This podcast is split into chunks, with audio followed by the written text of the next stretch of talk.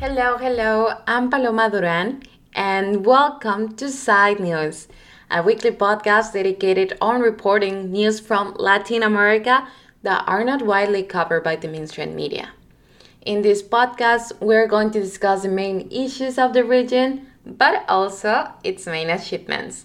And as always, we're going to invite a national from the country that is being discussed so that they can give us a more local perspective on the topic.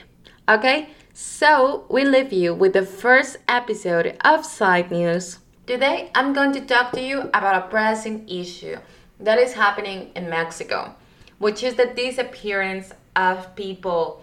Do you know actually that Mexico has the same level of missing people as countries that are in armed conflict, such as Syria and Sri Lanka? So, what is going on? Let me explain you. Currently, Mexico is experiencing a serious humanitarian crisis because around 28 people are being forcibly disappeared daily. According to a UN report from 1964 to May of this year, the official number of missing people was 100,000.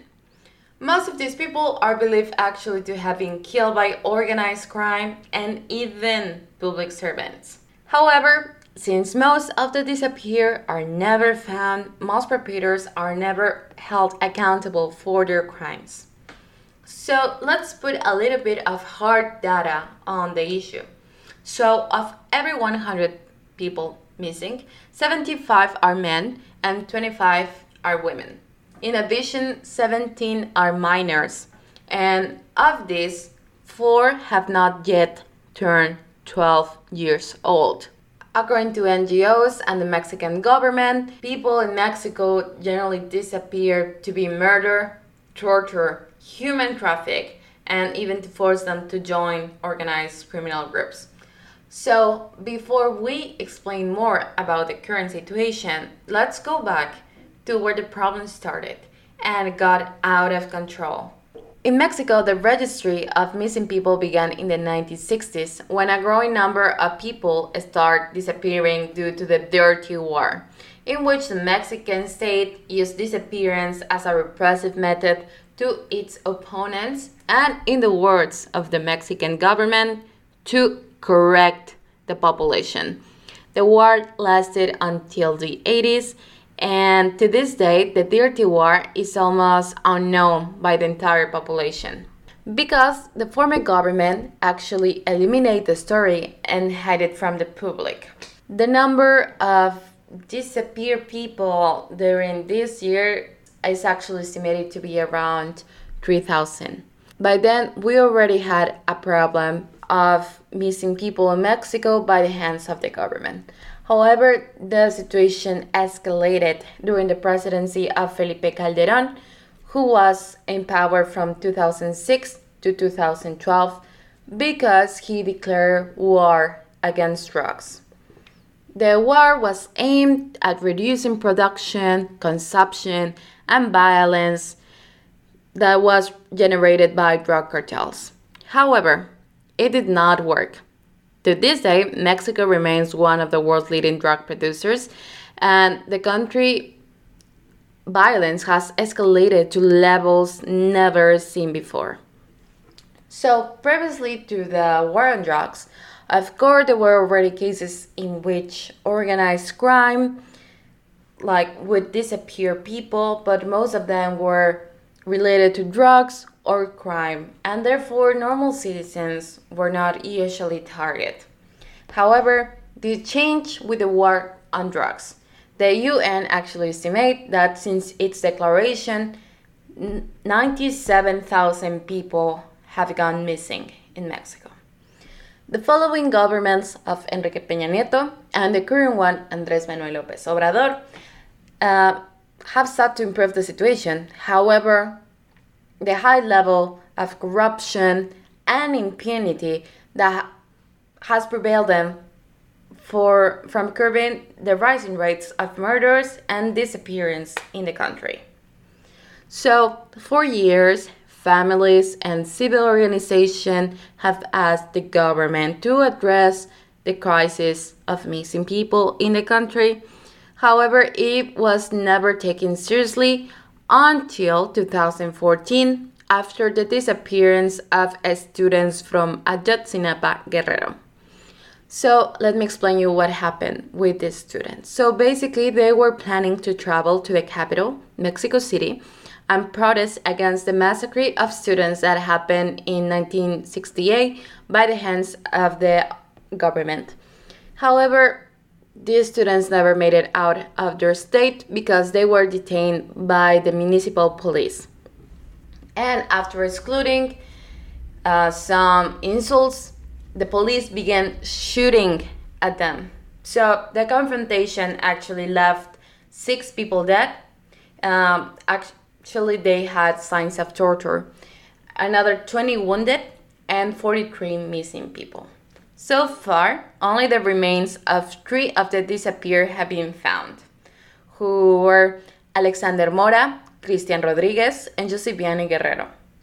The Ayotzinapa case became a symbol of human rights violations in Mexico and of resistance against impunity through the country. This is because the government uh, was the one of Enrique Peña Nieto, and basically he said that there was an official truth in which there were corrupt police officers and also a drug group that was called the Guerreros Unidos who kidnap and murder the students. After that, they burned their bodies and threw their ashes and remainings to a river, and that's why they would never be found. However, the version was really criticized nationally and internationally, for which they had to reopen the case. Right now, it has been confirmed that actually that was a false story, that the authorities and the army actually put evidence that was false, so the version of the government would be true. And actually, it has been proven that the army knew what was happening and that it witnessed, but it did not do anything. So, the Ayotzinapa case also has become an example of how the most mediatic case of disappeared people in Mexico uh, has not been actually resolved. So the government has taken years to clarify the facts, and even today it is still unable to hold the perpetrators accountable. Consequently, less controversial cases, which are the majority, and this involve women and kids, poor people, are never resolved. So, because the crisis has become or has even continued on the same levels, NGOs and civil organizations have asked the government of Lopez Obrador to prioritize the crisis and define a policy that is going to prevent and actually bring justice to those who are disappeared.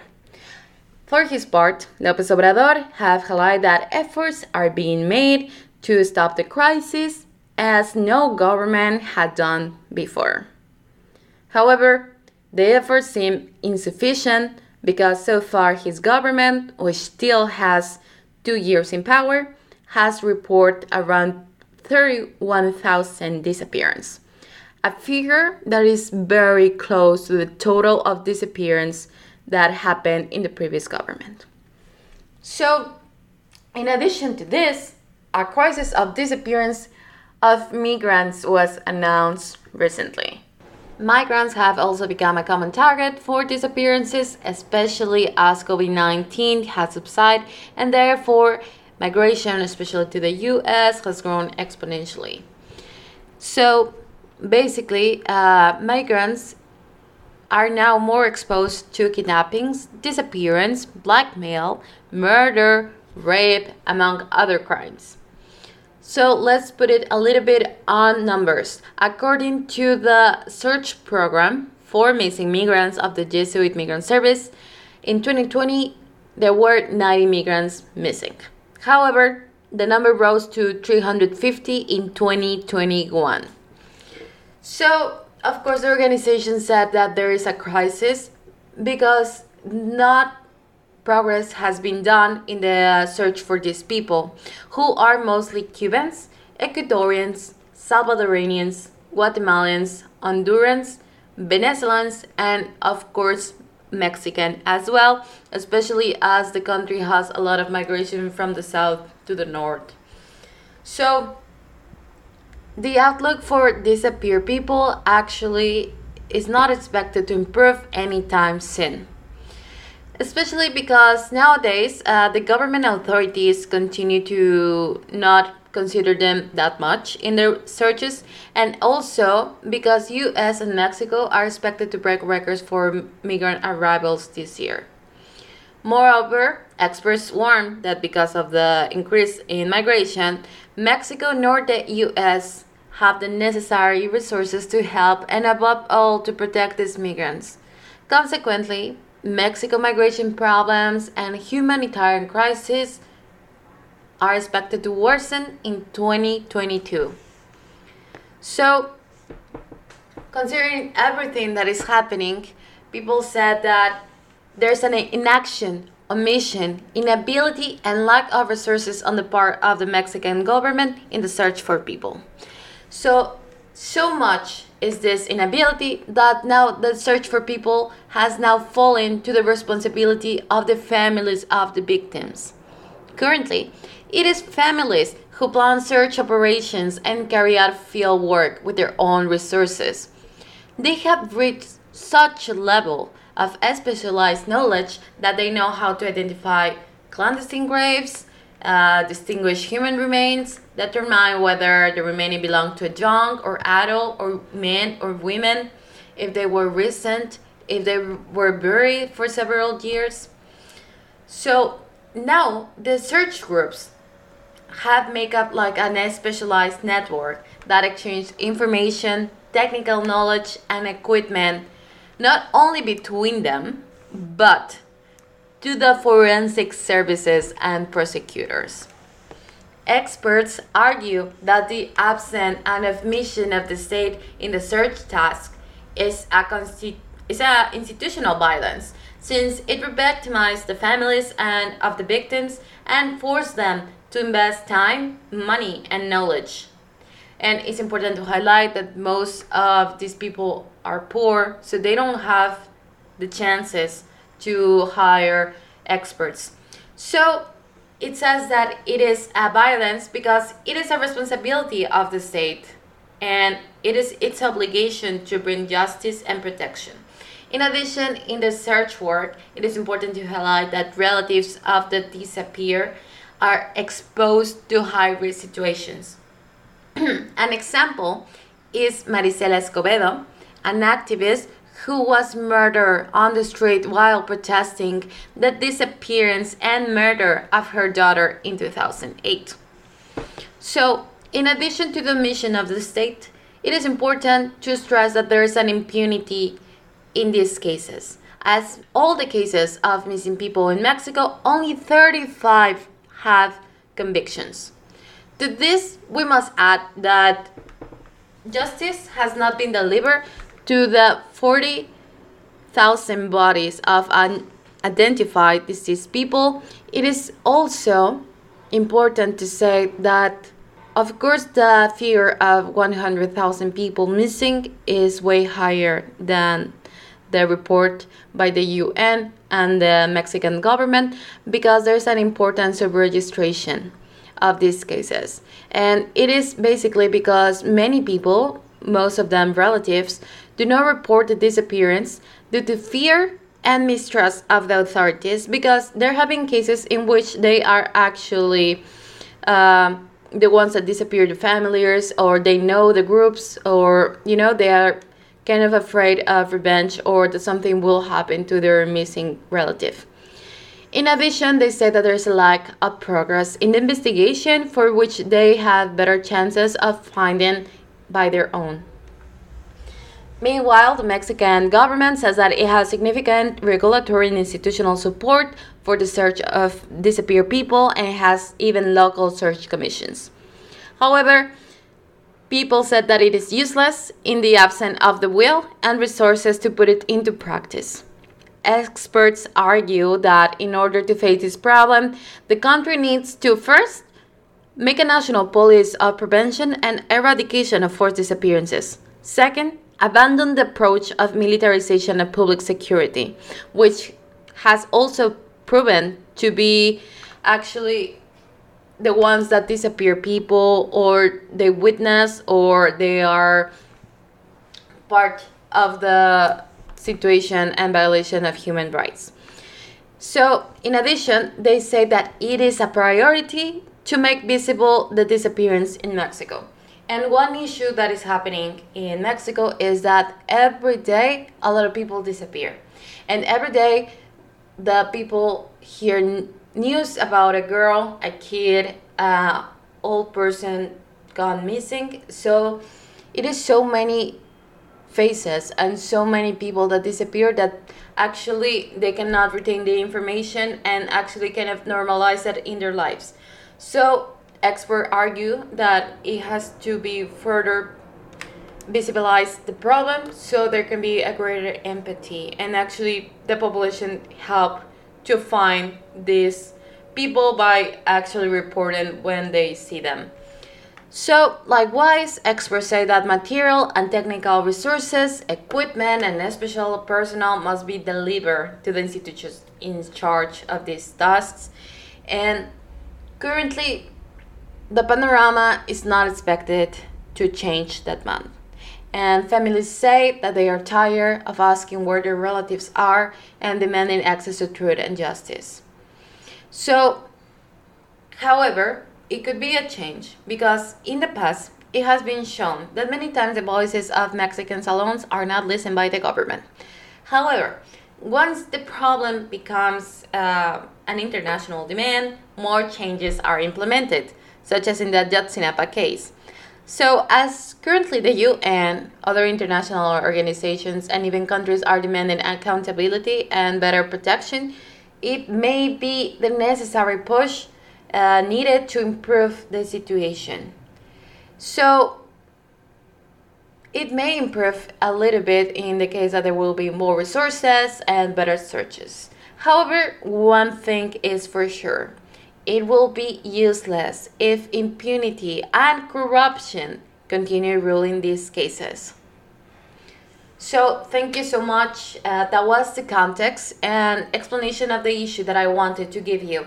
And now we will have our guest. Well, now we have our guest uh, who lives in the south and is going to tell us more about the situation in Mexico. So, Perla, thank you very much for joining us today. And our first question would be What is it like to live in Mexico in relation to the disappearances that are happening, especially as a woman? Uh, well, hey, thanks for inviting me. Yes, I live in the south of Mexico, and here the situation, in, in all of Mexico really, the situation of disappearances has been a subject that just keeps arising. Like, for example, there is a number of disappearances that is even an official number, uh, given by the government, but it, it's it's speculated that it's like three times more than the government says. Um, it's really scary.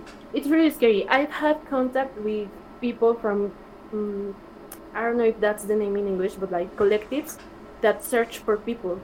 And in the past, um, about 10 years, they have been doing this this time of searches for their loved ones who disappeared and they are the ones who have found the most um, the places where they basically throw the bodies. And they have found more than 700 by themselves without any help of the government. I have talked to to moms who have uh, searched for their sons who have disappeared like six uh, ten years ago.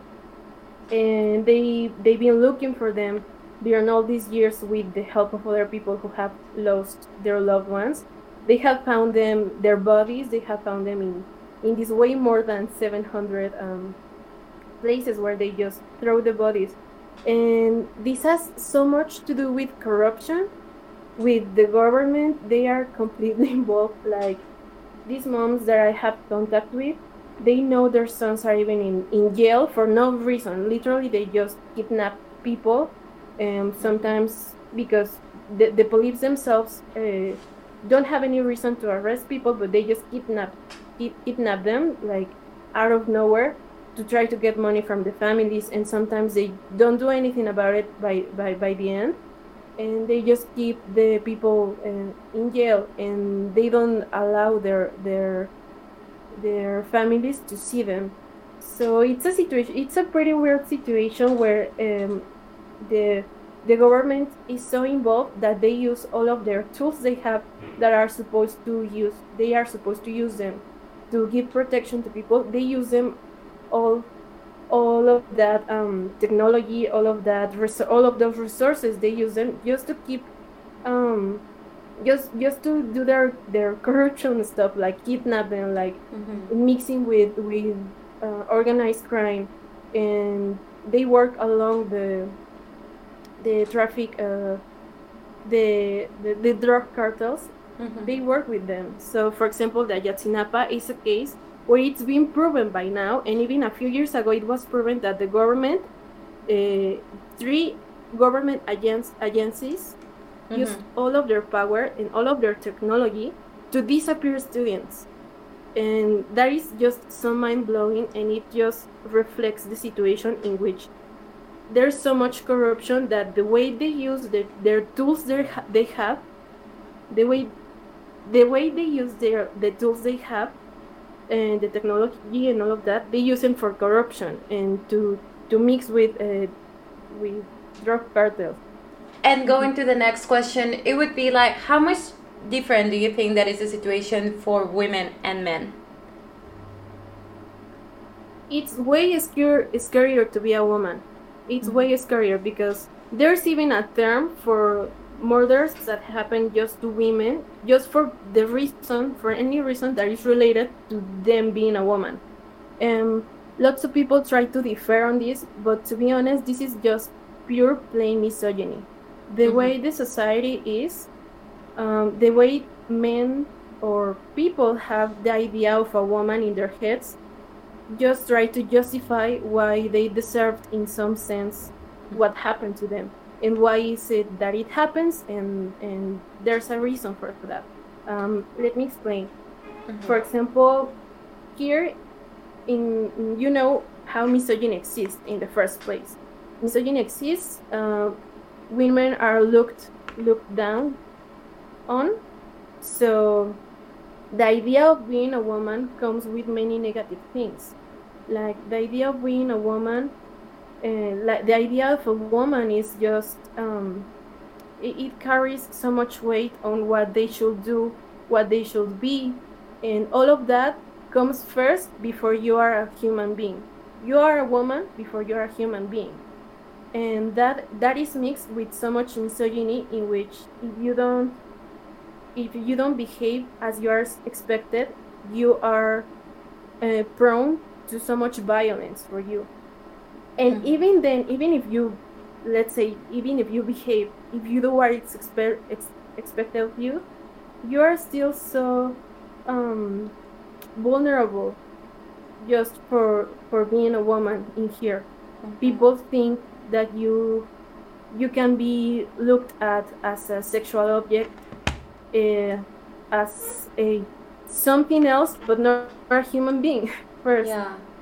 yeah. so what happens then is that it is very easy for men and i'm not going to say all men just because i don't want to you know to make this like a kind of war but the thing is some men have these ideas so so much deep in their in themselves that they believe that women should be certain things certain that and for example now that this Debanhi case just happened i can tell you that living here in the south uh, right after that case happened and all of the media attention it, it got mm-hmm. i can tell you there were at least 10 testimonies in that week in which on the internet in, on the internet on, on groups for, for women here in, in my city they just will say today i was in this place and they tried to kidnap me i had to jump out of uh, to jump out of a taxi or mm-hmm. stuff like that and it was just so um it was just so bad like like people thought that it was okay because they, they were not going to get caught yeah. because another problem is impunity mm-hmm. Mm-hmm. Yeah, yeah, yeah, of course. And another problem is impunity. They know themselves that they are not going to be caught, that the legal system is not going to do anything after that. That so many femi- uh, femicides are not punished, so they just feel it's easy to do it. And sometimes another thing that is systematic, but because let's be clear on one thing, this is systematic. Um, there are many um, organized crime uh, or organized crime organizations, crime organizations. There are many crime organizations that are um, kidnapping women for, for human trafficking, which is a big, big problem in Mexico. Acapulco, which is here in the south in Guerrero, mm-hmm. it's the it's the second uh, place where um, for child prostitution in the world, and also for human trafficking. Mexico has one of the of the cities where the most human traffic trafficking happens. Mm-hmm. So that that is all tied up, and and the government, the authorities, uh, work with these uh, organized uh, with these crime organizations, and and also people who use they they recruit them. There are many testimonies where uh, taxi drivers they say, I, I could say the good ones they say like they try to recruit me and they tell me that they're going to be me to give me 500 pesos for each girl that I kidnap. 500 pesos it's what about 25 dollars? Hmm. no i think it's no it's around that. around that. Yeah. just for kidnapping a girl. So they give you that for kidnapping a girl. Mm-hmm. and you can say this is this is for necessity. They they think that it's okay to do this just to get those 25 dollars for them. But also it's so easy for them to just say i'm going to take this girl and bring bring and bring her to to these people who are telling me to kidnap her. Okay. Um, yeah, it's very systematic. It's very scary. It's way beyond um, something normal. Uh, it has affected me and all the women that I know here. We have to take uh, so many security steps, like extra steps, just to for our day-to-day lives. Like I can walk alone to my girlfriend's house. I have to wait for her to, give, to pick me up we have to always be connected we have to share our, locations all the time because really just in plain daylight they try to to kidnap girls just because they can just because nothing's gonna happen. Just because they are recruiting um, people to kidnap them and just to for human trafficking purposes. Or just because sometimes they are crazy. There are many cases that go viral just because of the cruelty of it. Like there was once, uh, there was one case about two days ago, which was just brutal, and that's the one that got that that got viral because by now the other ones is just like, wow, they kidnapped another girl, and it's just way crazy. Okay, yeah, and well, you just told us that you are scared, uh, but what do you think that needs to happen in Mexico in order for this to stop or even just decrease, right? And also, can you tell us like if you think that you will ever feel safe in Mexico? Well, I am lucky enough to to feel safe because of my conditions. I have the opportunity for, for that I have someone who can always pick me up or look after me and the place where I live is very safe and all that.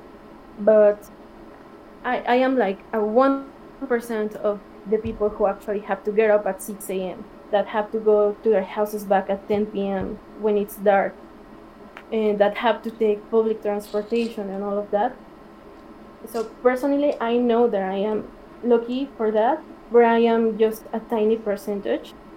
And I know the rest of the people just live have to live their lives at the end of the day. You can't not go to work tomorrow because something happened. You have to do it.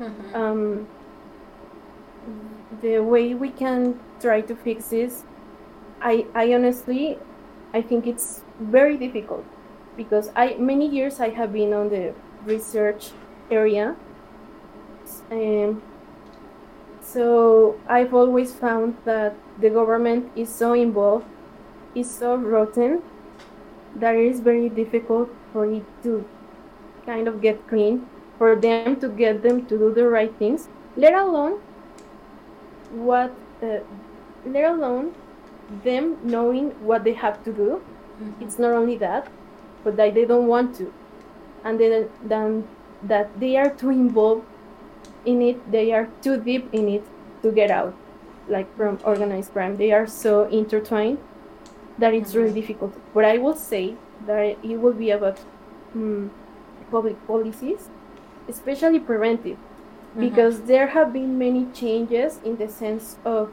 punitive changes, like more years of jail if you kill a woman, if you commit a femicide. Mm-hmm. But that doesn't do anything if in the system, and this is uh, a true fact, if 99% of the cases uh, don't get punished. That is a real statistic. So it doesn't make sense that you give more years if you commit a uh, femicide, if you don't really cut, uh, if you don't really um, punish the person in the first place. You know, if you don't yeah. really arrest them in the first place, nothing's going to go beyond that after that. Many um, many killers ha- are free right now, or they are just known and they are just just walking around, and no one does does it. No, no one. No one does anything because they are involved. Um, mm-hmm. But yeah, I will say that the way to go is public policies that are preventive to get women out of violent places. Mm-hmm. Uh, to give to give them the tools to get out of violent households of violent relationships and all of that to give them empowerment economical empowerment to have the ability to leave their the, their violent households and to let them know and give them the right places the right centers to go for help for specialized help like mm-hmm. there are these uh, centros de la mujer women centers where, where they try to give that but i did a research once on them and really like a few of them in all of the country are actually um, they have the right equipment meaning personal and legal equipment to help them get out of the of those situations. So yeah it's really difficult. I will say it would be just to put a big effort in these centers to help women get out of mm-hmm. places that might be dangerous. Okay. Uh, I know that it's like a really complicated topic, but thank you so much for giving us your opinion and, of course, uh, the stories and experiences that you have lived and the people that surround you because I think it is really important to raise awareness on the issue, right? Because it's not only happening to a small population but to all people in Mexico, especially women. So thank you so much, Perla, for joining us today in Side News. Thank you very much for joining us on the first episode of Side News. And if you have any information that you would like to give us, or even propose topics, or simply giving us your opinion whether you like this pod- podcast or not, please contact us by mail and our social networks. Uh, for those who listened us on Spotify or Apple Podcasts, we remind you that we have articles on each topic on our page, as well as photos that further illustrate the situation. So please visit us and stay tuned for the next episode. so we see you next Wednesday at 6 a.m.